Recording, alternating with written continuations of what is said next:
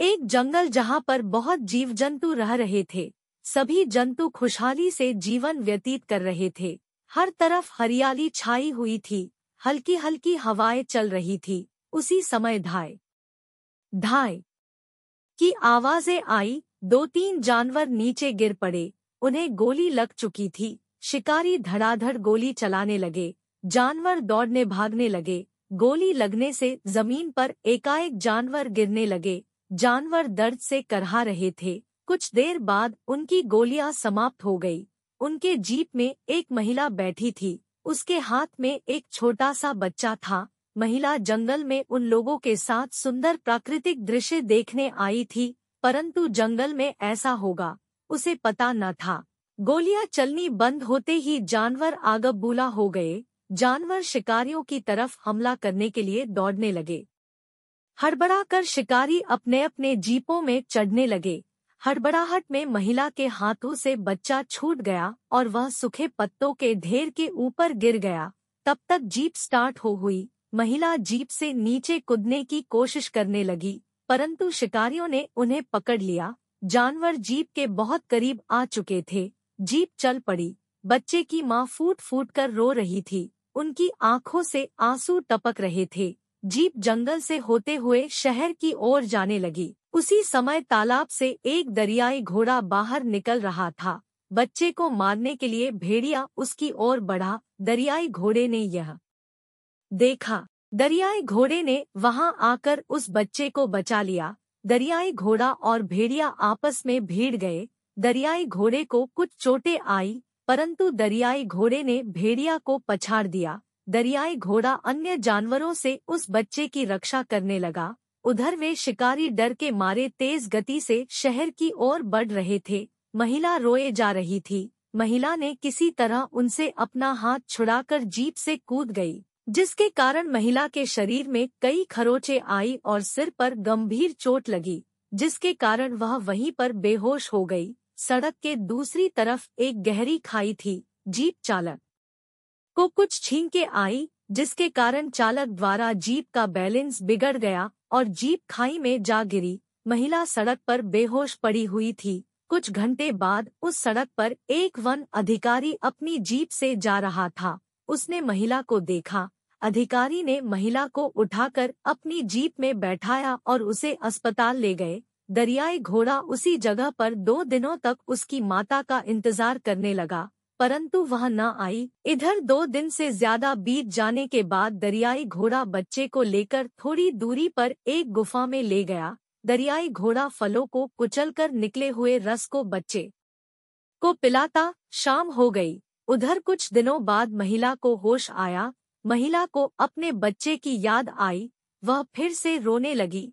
सूरज पूर्ण ढल गया। रात हो गई। महिला सुबह होने का इंतजार करने लगी। सुबह हुई। महिला एक किराए की गाड़ी में बैठकर अकेले जंगल की ओर चल पड़ी। जंगल के पास स्थित सड़क पर वह उतर गई। वह जंगल के भीतर जाने लगी। सूरज की रोशनी से सारा जगह चमक रहा था। चिड़ियों की चहचहाट सुनाई दे रही थी। वह पागलों की तरह अपने बच्चे को ढूंढने लगी, परंतु बच्चा न मिला। वह हताशोदास होकर नीचे बैठ गई, मानो बच्चे को पाने की आश अब समाप्त हो रही थी। कड़ी धूप चारों ओर फैली हुई थी। एक हिरण उस महिला को पहचान गया।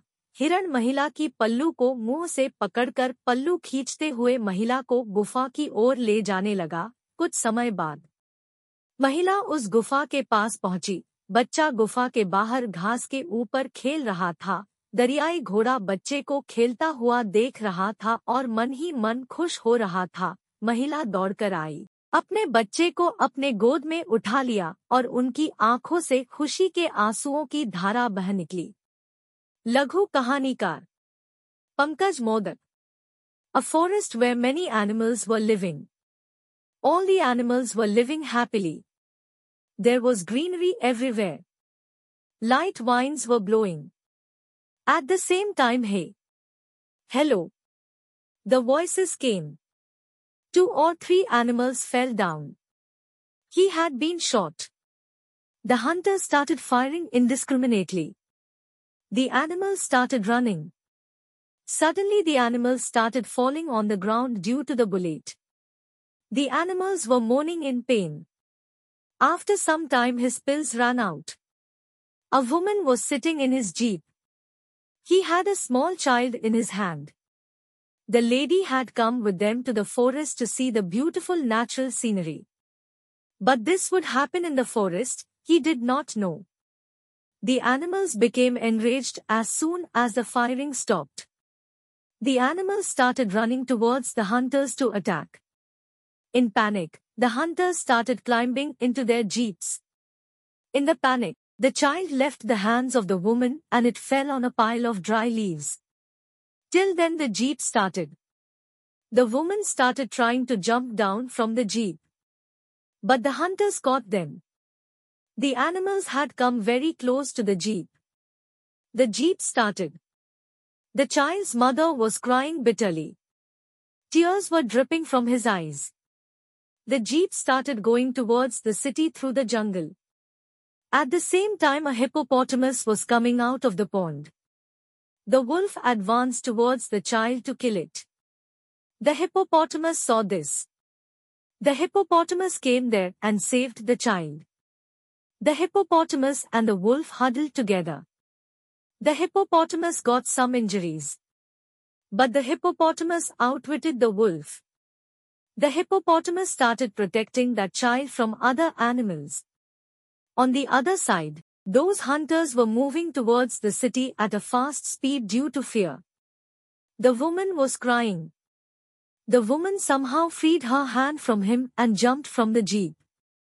Due to which the woman got many scratches on her body and suffered a serious head injury, because of which she fainted there. There was a deep ditch on the other side of the road. The jeep driver sneezed a few times, due to which the driver lost the balance of the jeep and the jeep fell into the ditch. The woman was lying unconscious on the road. After a few hours, a forest officer was going in his jeep on that road. He saw the woman. The officer picked up the woman and made her sit in his jeep and took her to the hospital.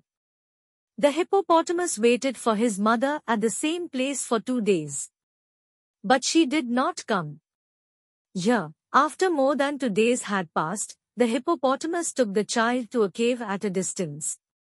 The hippopotamus crushes the fruits and feeds the juice that comes out to the child. It was evening.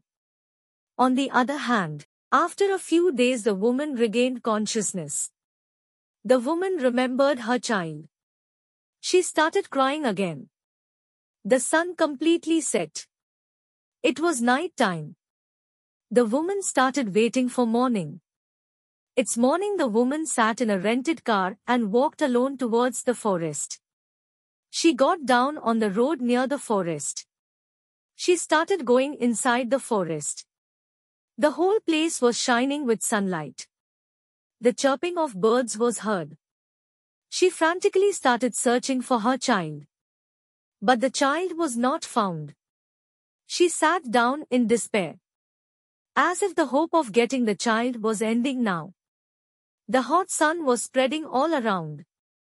A deer recognized that woman. The deer started taking the woman towards the cave by holding the woman's pallu by its mouth and pulling the pallu. After some time the woman reached near that cave. The child was playing on the grass outside the cave. The hippopotamus was watching the child playing and was feeling happy. The woman came running. He lifted his child in his lap and tears of joy flowed from his eyes. Short story writer Pankaj Modak.